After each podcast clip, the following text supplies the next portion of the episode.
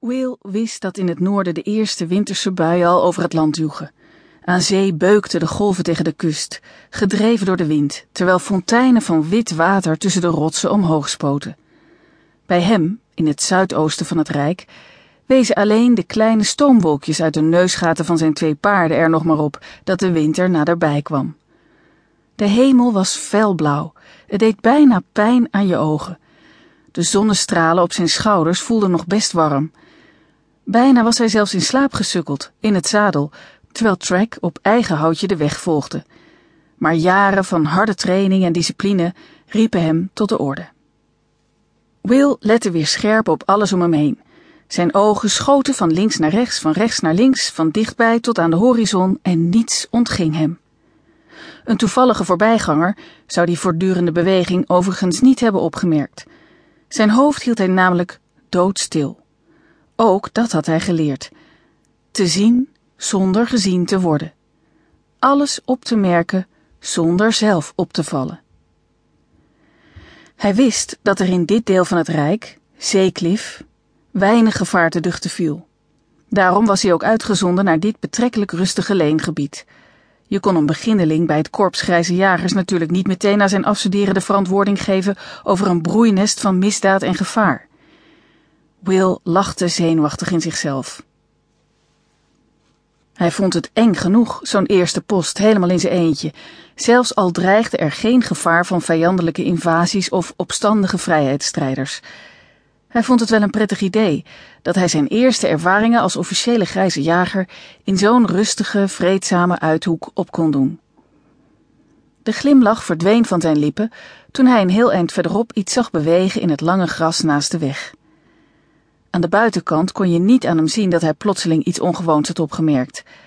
Hij spande zijn spieren niet en hij ging evenmin in de stijgbeugel staan om in de verte te turen, zoals de meeste mensen misschien gedaan zouden hebben.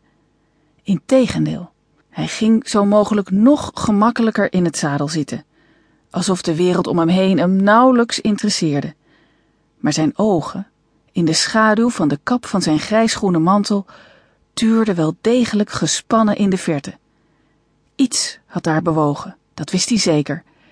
En als hij het goed zag, flikkerde er in het hoge gras iets wit en zwarts, kleuren die helemaal niet hoorden in een herfstige wegberm, waar het vaal groen en oranje-rood domineerde. Hij was trouwens de enige niet die doorhad dat daar in de verte iets niet klopte. Ook Tracks oren gingen heen en weer.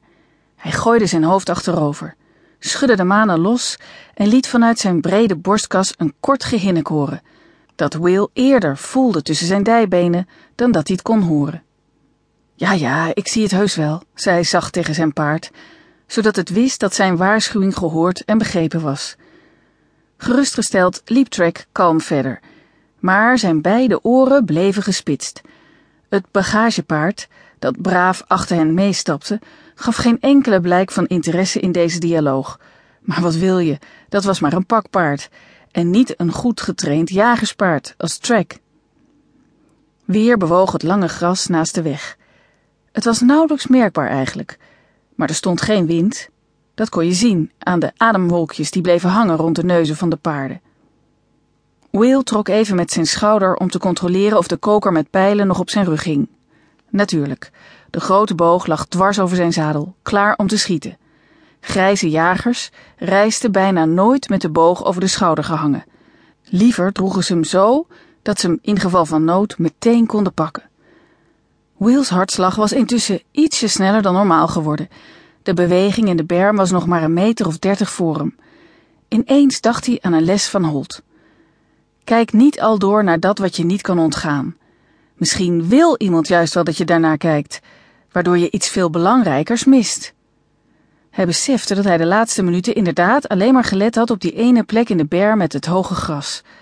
Snel schoten zijn ogen weer van rechts naar links, tot aan de bosrand, zo'n meter of veertig van de weg.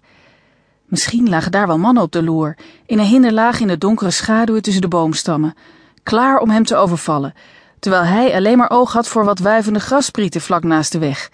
Struikrovers, bandieten, huurlingen, wie weet wat zich hier schuilhield. Maar tussen de bomen zag hij geen enkel teken van leven. Nonchalant draaide hij zich om in het zadel, zogenaamd om iets te